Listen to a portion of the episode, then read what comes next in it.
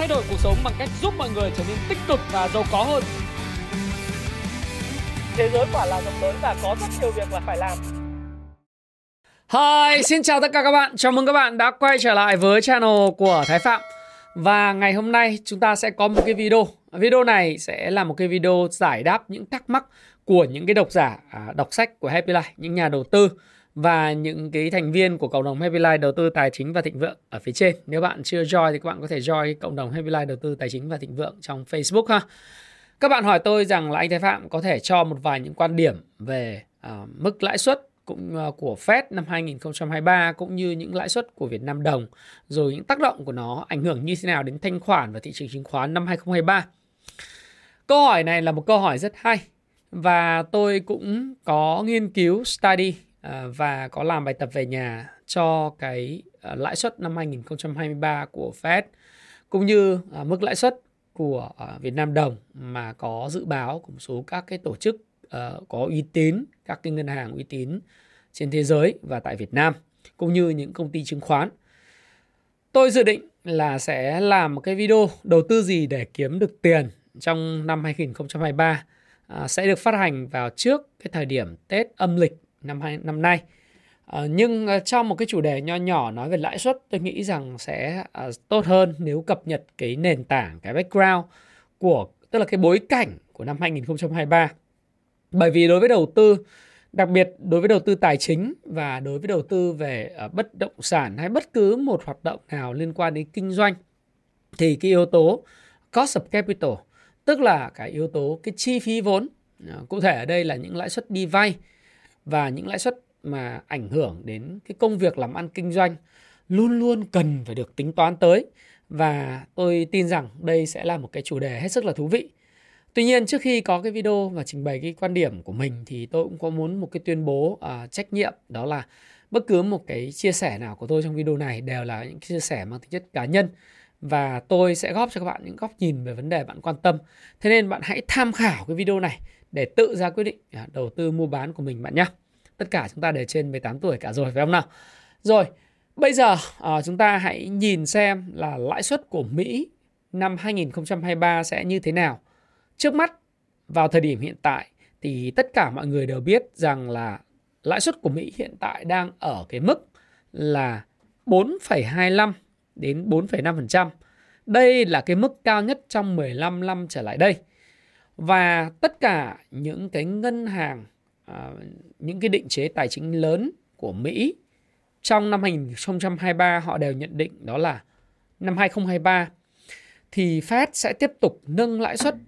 trong cái quý 1 năm 2023 và thậm chí là có thể nâng thêm cái lãi suất trong cái nửa đầu năm 2023. Và sau đó thì họ kỳ vọng rằng lãi suất sẽ được giảm vào cuối năm 2023.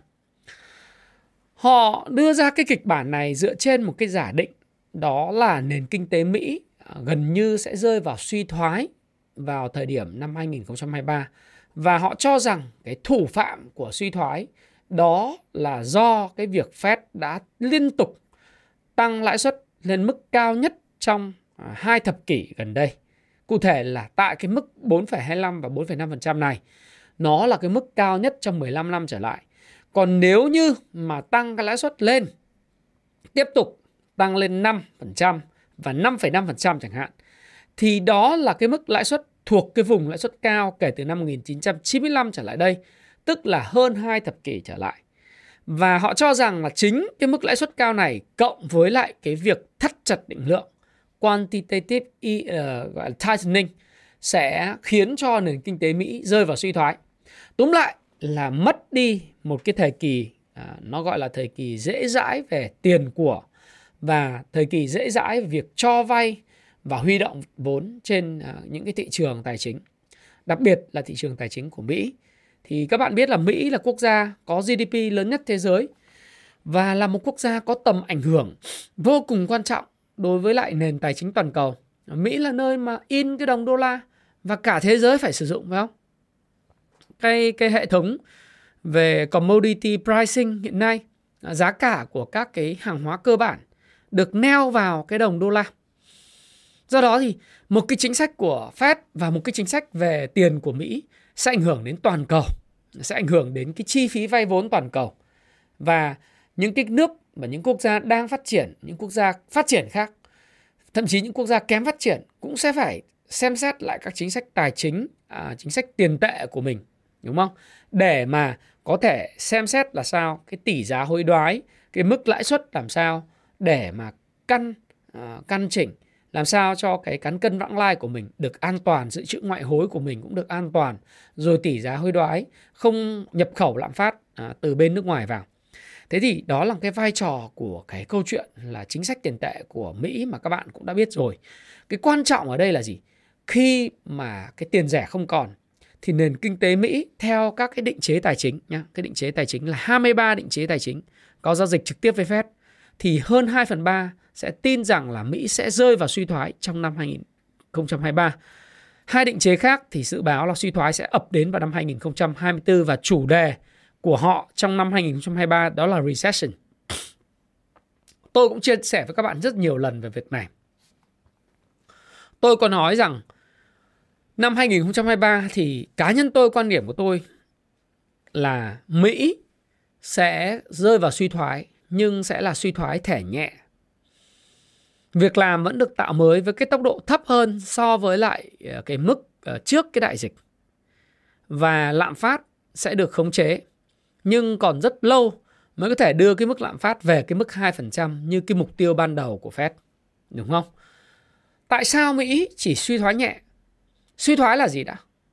Suy thoái là một cái nền kinh tế được định nghĩa là có cái tốc độ tăng trưởng GDP suy giảm, bị âm trong hai quý liên tiếp, được gọi là suy thoái. Tại sao Mỹ chỉ suy thoái nhẹ theo quan điểm và ý kiến cá nhân tôi? Đó là bởi vì cái ngành công nghiệp quốc phòng của Mỹ là một ngành công nghiệp sinh ra lợi nhuận và tạo ra việc làm rất lớn.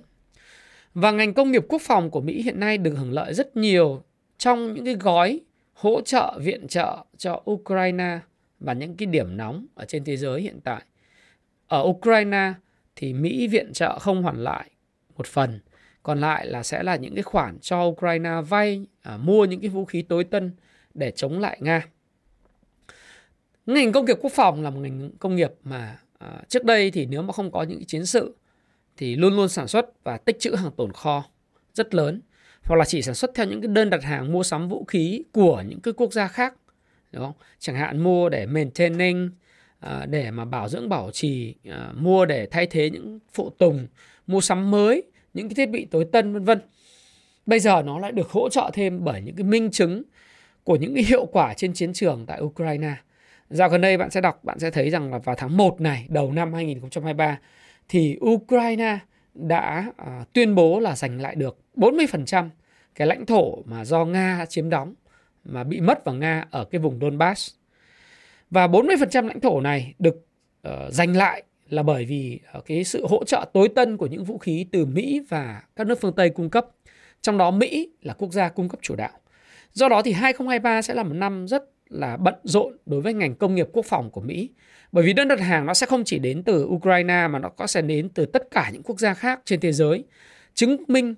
uh, đang bị đe dọa hoặc là có nhu cầu trang bị về quốc phòng và đã thấy được những cái hiệu quả của những cái vũ khí tối tân của Mỹ ứng dụng trên chiến trường Ukraine. Thì cái ngành công nghiệp quốc phòng là một ngành công nghiệp mũi nhọn. Cái ngành thứ hai đó chính là ngành dầu khí à, và năng lượng. Mỹ là cái đất nước xuất khẩu dầu khí uh, top đầu thế giới cùng với OPEC cộng và trong đó thì có uh, các nước Ả Rập và Nga. Đồng thời Mỹ là nhà xuất khẩu khí tự nhiên cũng thuộc hạng gọi là top ờ, top 3 của thế giới, đúng không? Thực ra là chỉ sau mỗi Nga thôi. Và các khí tự nhiên hóa lỏng của của Mỹ là những cái khí LNG ấy, là những khí vô cùng quan trọng là đầu vào của những ngành công nghiệp năng lượng xanh, những cái nhà máy sản xuất điện xanh à, trên khắp thế giới. Nếu giá khí tự nhiên cao do xung đột của Nga Ukraine và những cái vấn đề hiện nay do xung đột giữa Nga và châu Âu thì sẽ tiếp tục mang lại cái nguồn lợi nhuận từ xuất khẩu rất lớn cho Mỹ. Cái tiêu dùng của Mỹ có thể giảm. Tất nhiên tiêu dùng là một cái lĩnh vực à, một trong những cái thành tố quan trọng nhất trong cái việc tăng trưởng GDP của Mỹ. Nhưng nó sẽ được bù đắp à, bởi những cái đầu tư của chính phủ, bởi những cái đầu tư cá nhân. À, tất nhiên và cả cả cả cán cân về xuất nhập khẩu của Mỹ nữa thì chúng ta cũng sẽ thấy rằng là cái khả năng Mỹ rơi vào suy thoái, theo quan điểm cá nhân của tôi là có, nhưng suy thoái nó sẽ là thể nhẹ và có thể là Mỹ ờ, sẽ hạ cánh mềm, tương đối là ổn. Tuy vậy thì ờ, nếu nói về Mỹ là như thế, nhưng mà đối với lại các nước châu Âu thì cá nhân tôi luôn luôn nghiêng về kịch bản là châu Âu sẽ rơi vào suy thoái rất nặng nề. Đấy. Nước Anh thì suy thoái nhưng suy thoái của họ cũng sẽ theo như cái suy, nó cũng suy thoái nhẹ nhàng bởi vì nước Anh hiện nay nó là hấp tài chính của toàn bộ thế giới rồi. À, tôi mới nói chuyện với một người bạn, một người em từ bên Anh đang đi du học về thì em có cập nhật với tôi rằng là hiện nay nước Anh đang chuyển mình uh, trở thành không phải chuyển mình nữa, nó đã có chiến lược từ rất lâu rồi. Nước Anh, uh, cụ thể là đây là London, luôn luôn là một trung tâm tài chính lớn của thế giới trong vòng 3 cái thập kỷ trở lại đây. Và họ đang hướng tới là trung tâm tài chính à, là của công nghệ tài chính, của fintech chỉ lo về uh, tài chính, chỉ lo về uh, ngân hàng, chỉ lo về những dịch vụ liên quan đến giao dịch thôi. Và họ là một trong những quốc gia được hưởng lợi rất nhiều từ những cái dòng vốn uh, đầu tư của người châu Á, từ Hồng Kông, từ các cái quốc gia châu Á khác, uh, từ kể về du học, kể về đầu tư tài chính, mua nhà cửa ở bên Anh. Do đó thì nước Anh mặc dù là chúng ta cũng thấy có suy thoái nhưng dù sao thì cái mối quan hệ của họ với Mỹ và bản thân cái đồng bảng Anh cũng là một cái đồng ờ, rất là mạnh.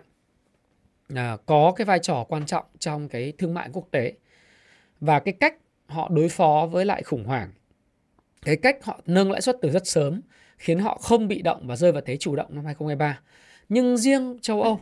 thì châu Âu là một cái uh, một cái lục địa mà tập hợp rất nhiều những quốc gia có trình độ phát triển không quá không quá gần nhau thậm chí có rất cách xa chỉ có Đức và Pháp là vượt trội so với phần còn lại của châu Âu. Thì cái lạm phát hiện nay à, ở các nước Đông Âu và các nước Nam Âu là rất cao. Và lạm phát cao cộng với lại cái đình đốn về kinh tế, những cái vấn nạn về di cư từ Bắc Phi rồi những vấn nạn từ người nhập cư của Ukraine sẽ khiến cho châu Âu sẽ gặp rất nhiều vấn đề và khả năng suy thoái kinh tế lớn tại Âu Châu là cao hơn rất nhiều. Và trong cái bối cảnh như thế thì ờ, cái câu chuyện ở đây là mọi người nói rằng là cái việc suy thoái là cái vấn đề cực kỳ lớn Đấy, vấn đề cực kỳ lớn và sẽ là chủ điểm của năm 2023 và việc nhu cầu như chuyên gia kinh tế trưởng tại Mỹ nói là nhu cầu người tiêu dùng chậm lại và cho rằng nhu cầu sẽ giảm mạnh khi lượng tiền tiết kiệm bắt đầu cạn kiệt và người tiêu dùng bắt đầu cảm thấy căng thẳng hơn. Cái điều này không chỉ đúng với Mỹ mà còn sẽ đúng với cả các nước châu Âu bởi vì đối với người dân Âu và Mỹ thì họ không tiết kiệm nhiều, đặc biệt là người Mỹ và rõ ràng rõ ràng à, cái mong đợi hiện nay của các định chế tài chính đó là Fed phải thấy được điều này và sẽ giảm lãi suất vào cuối năm 2023. Tuy vậy điều này có đúng hay không? Thì theo một trong những cái à, báo cáo rất quan trọng vào ngày hôm qua mà tôi cũng à, có cái căn cứ để làm video hôm nay cho các bạn, đó chính là cái meeting minutes, cái biên bản cuộc họp Fed vào tháng 12. Thì theo cái biên bản họp Fed vào tháng 12 vừa rồi thì sẽ không có bất cứ một cái cắt giảm lãi suất nào trong năm 2023 cả. Và trọng tâm của Fed trong năm 2023 vẫn là tìm cách giảm thiểu cái lạm phát, đưa lạm phát về cái mức à, mục tiêu là 2%. Và họ sẽ tiếp tục nâng lãi suất dù cái mức tăng lãi suất này sẽ thấp hơn cái mức tăng 0,5% và 0,75%. Họ sẽ tập trung làm xong xuôi trong nửa đầu 2023. Và không thành viên nào của Hiệp hội Thị trường Mở, à, Hiệp Hội đồng Thị trường Mở FOMC, FOMC à, cho rằng là có bất cứ một cái lý do để phải giảm cái lãi suất năm 2023. Như vậy thì tất cả những kỳ vọng của các cái ông lớn, những cái định chế trên à, tài chính của phố Wall và những cái quốc gia cũng như những nhà đầu tư về câu chuyện là mong đợi Fed sẽ có một cái điểm pivot quay đầu. Pivot là gì? Một điểm thay đổi tính chất quay đầu về việc giảm lãi suất là không thấy. Và theo Dots plot những cái ờ, bản đồ về dự báo của lãi suất Fed trong 2023 và 2024 thì cái mức lãi suất kỳ vọng mà Fed sẽ nâng có khả năng cao trên 5% chúng ta sẽ chứng kiến thấy là cái mức đấy là đấy là theo dot plot thôi. Nhưng nếu tùy tình hình vào uh, mức độ tạo dựng uh, tạo ra việc làm mới, non farm payroll rồi à, những cái chỉ số về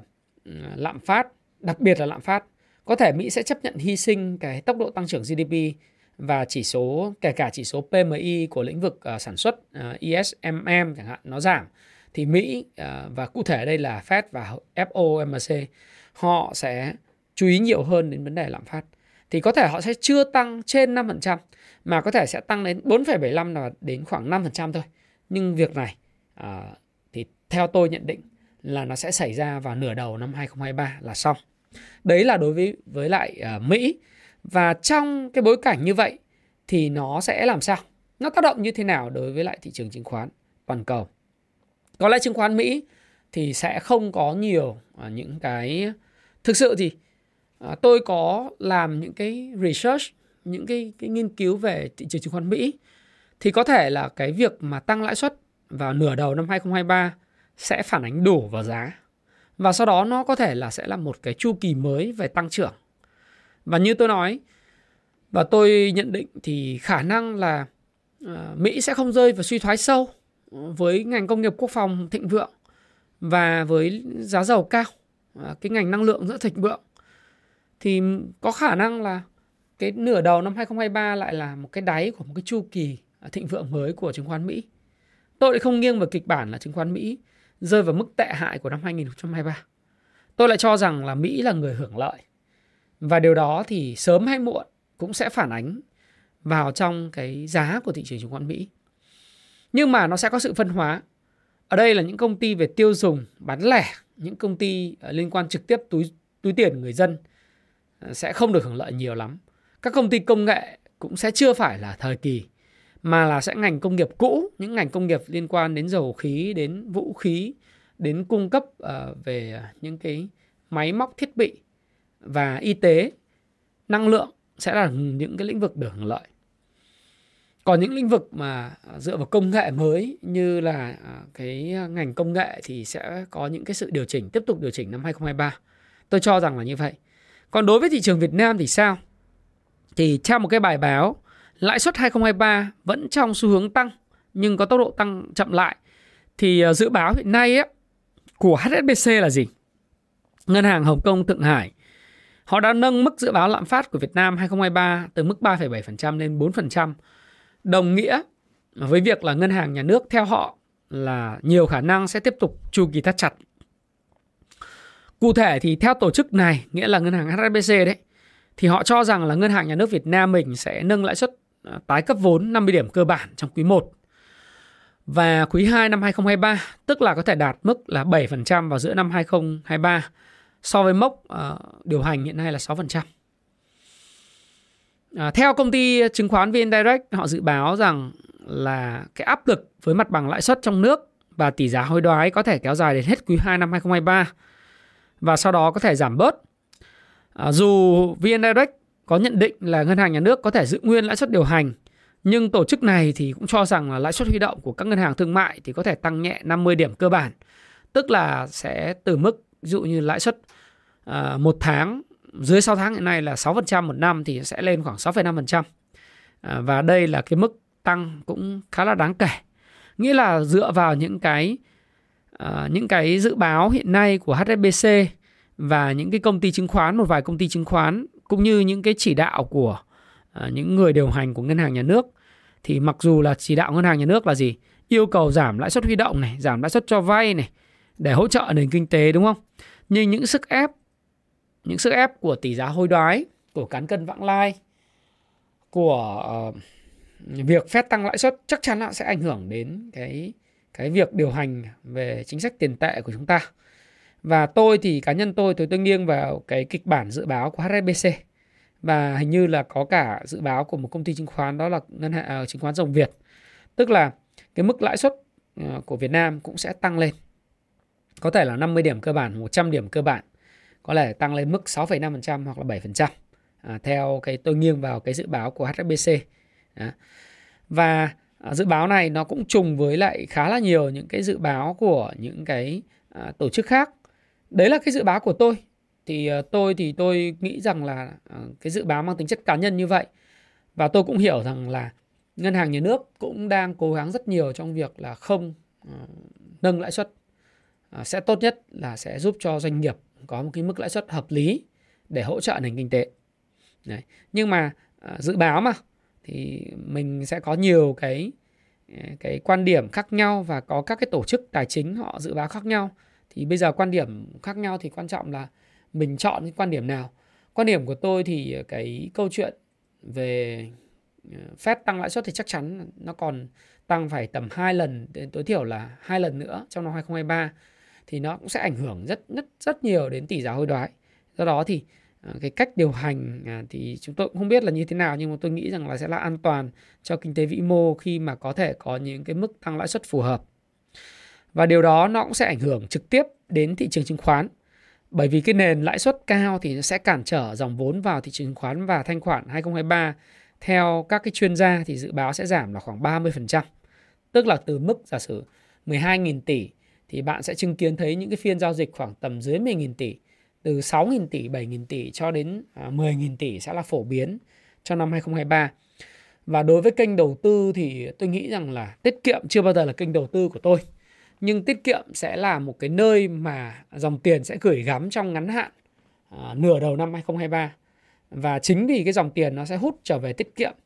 do đó thì cái thanh khoản nó cũng sẽ giảm đấy mặc dù là tiết kiệm chỉ sinh lời cái mức lãi suất một tháng là khoảng 6 đến 6,5% thời gian tới sẽ có thể là 6,5% nhưng hiện tại là 6%, một năm nó khoảng tầm 9% nhưng mà ờ, khi ở mức lãi suất cao thì ở trong thời gian ngắn thì tiết kiệm sẽ bị à, bị bị rút về. Còn đối với chứng khoán thì mặc dù hiện nay cái mức định giá đối với lại thị trường chứng khoán Việt Nam đã tương đối ở mức hợp lý và tôi luôn luôn duy trì quan điểm là mức 870 và 900 nó là cái mức ờ, đáy dài hạn của thị trường. Ở cái mức này thì ờ, nó là hợp lý, nhưng nó rẻ hay chưa thì thực tế tôi chưa nhìn thấy quá nhiều cơ hội đầu tư ờ, giá rẻ và giá trị. Nó cũng giống như thị trường bất động sản chúng ta cũng chưa nhìn nhiều thấy, chưa nhìn thấy nhiều cái cơ hội đầu tư giá trị ở thị trường bất động sản hiện tại những cái việc mà giảm giá của thị trường bất động sản hiện tại là nhỏ giọt do những nhà đầu tư của thị trường bất động sản còn đang có một cái cơ bắp rất là to, đang gồng ngân hàng, đang cố gồng Đấy. hoặc là họ không đành cắt lỗ, họ đang vay rất nhiều nhưng à, tìm cách xoay sở và gồng và cái mức như vậy thì đối với người mua đầu tư, dài hạn, nó chưa hấp dẫn. Đối với người mua đầu cơ lướt sóng thì nó cũng không hấp dẫn, bởi vì nó không có sóng. Đúng không? Những người không có người mua để ở thì cũng không có tiền hoặc chi phí vốn cao, họ cũng không mua. Đó là cái mà tôi có thể nhìn thấy. Thì do đó kênh tiết kiệm và nó sẽ nó sẽ có thể khả năng thu hút Vàng cũng là một cái điều mà tôi có chia sẻ với bạn trong khoảng 3-4 livestream gần đây. Đúng không? Tôi sẽ hẹn bạn chia sẻ chi tiết về câu chuyện là đầu tư gì để kiếm được tiền năm 2023 trong một cái video và gần Tết Nguyên đán. Nhưng mà mức lãi suất cao à, tiếp tục duy trì ở mức cao sẽ là xu thế chủ đạo của năm 2023. Và ở cái thị trường hiện tại thì cái xu hướng không rõ ràng, đúng không? Nó chưa rõ ràng và cái tính đầu cơ của nó luôn luôn quá cao cho những cái cổ phiếu mà khát máu hệ nhị phân không nhị phân là hôm nay sàn mai trần nó không có bất cứ một cái nền tảng cơ bản về doanh thu về triển vọng lợi nhuận về tương lai à, tốt đẹp để các bạn có thể đầu tư mạnh mẽ đu trần. Thí dụ như thế. Thì nó sẽ rất rủi ro sẽ rất rủi ro. Và đối với một cái thị trường mà không có dòng dẫn dắt không có dòng dẫn dắt ở đây dẫn dắt không chỉ về mặt điểm số mà nó còn dẫn dắt cả về mặt tăng trưởng doanh thu, tăng trưởng EPS, tăng trưởng về lợi nhuận và triển vọng thì đó là một cái thị trường sặc mùi đầu cơ và mang tính sát phạt nhau. Đấy. Do đó thì tôi nghĩ là cái thanh khoản trước mắt sẽ nhận định là nó sẽ giảm. Bởi vì cái dòng tiền à, người ta cần sự đoán định được, dự báo được nó sẽ rút ra. Và cái mức lãi suất cao này cũng sẽ có những khó khăn cho những cái doanh nghiệp kinh doanh và buộc họ phải có những giải pháp đổi mới sáng tạo thu hẹp tối ưu hóa lại chi phí tối ưu lại luồng doanh thu tối ưu lại cái thời gian và gia tăng năng suất lao động họ sẽ tìm những cái thị trường mới à, tìm những cái ngách thị trường mới để mà khai phá và thích nghi à, đối với lại cái môi trường lãi suất ở mức à, cao này và sau năm 2023 đến năm 2024 khi mọi thứ bắt đầu dễ thở hơn thì có thể 2025 sẽ là một cái mùa vụ hoàn toàn mới. À, đấy là cái quan điểm và cái à, chia sẻ của tôi. Tôi hy vọng rằng là cái quan điểm và chia sẻ của tôi về cái xu hướng của lãi suất 2023 có thể giúp gợi mở cho các bạn một số những cái định hướng về kinh tế vĩ mô, đặc biệt là những vấn đề về kinh tế học cơ bản, basic economics và nó ảnh hưởng tới chi phí vốn của doanh nghiệp, chi phí vốn đầu tư để các bạn có thể có những cái giải pháp về công và thủ trong đầu tư tài chính cá nhân trong cái à, các công cuộc đầu tư tài chính của năm 2023 và giúp bạn có sự thịnh vượng và có cái sự may mắn trong năm nay. Tôi vẫn luôn luôn hy vọng là Quý Mão là một cái năm giống năm mèo, tưởng hổ, ờ, dữ dằn mà lại hóa mèo. Nghĩa là đầu năm thì hung và cuối năm thì vượng. Đấy là hy vọng và mong đợi của tôi. Xin chúc tất cả mọi người à, có một buổi tối thật là thú vị bên người thân và gia đình. À, nếu bạn thích kênh Thái Phạm, hãy đừng ngại ngần like cho video này, chia sẻ video này và đăng ký kênh. Nhấn vào cái nút đăng ký để khi tôi ra video thì bạn sẽ là người đầu tiên và sớm hơn tất cả những người khác. Hẹn gặp lại các bạn trong video tiếp theo. Cảm ơn các bạn rất nhiều và có thể sẽ là một cái livestream vào ngày Chủ nhật. See you.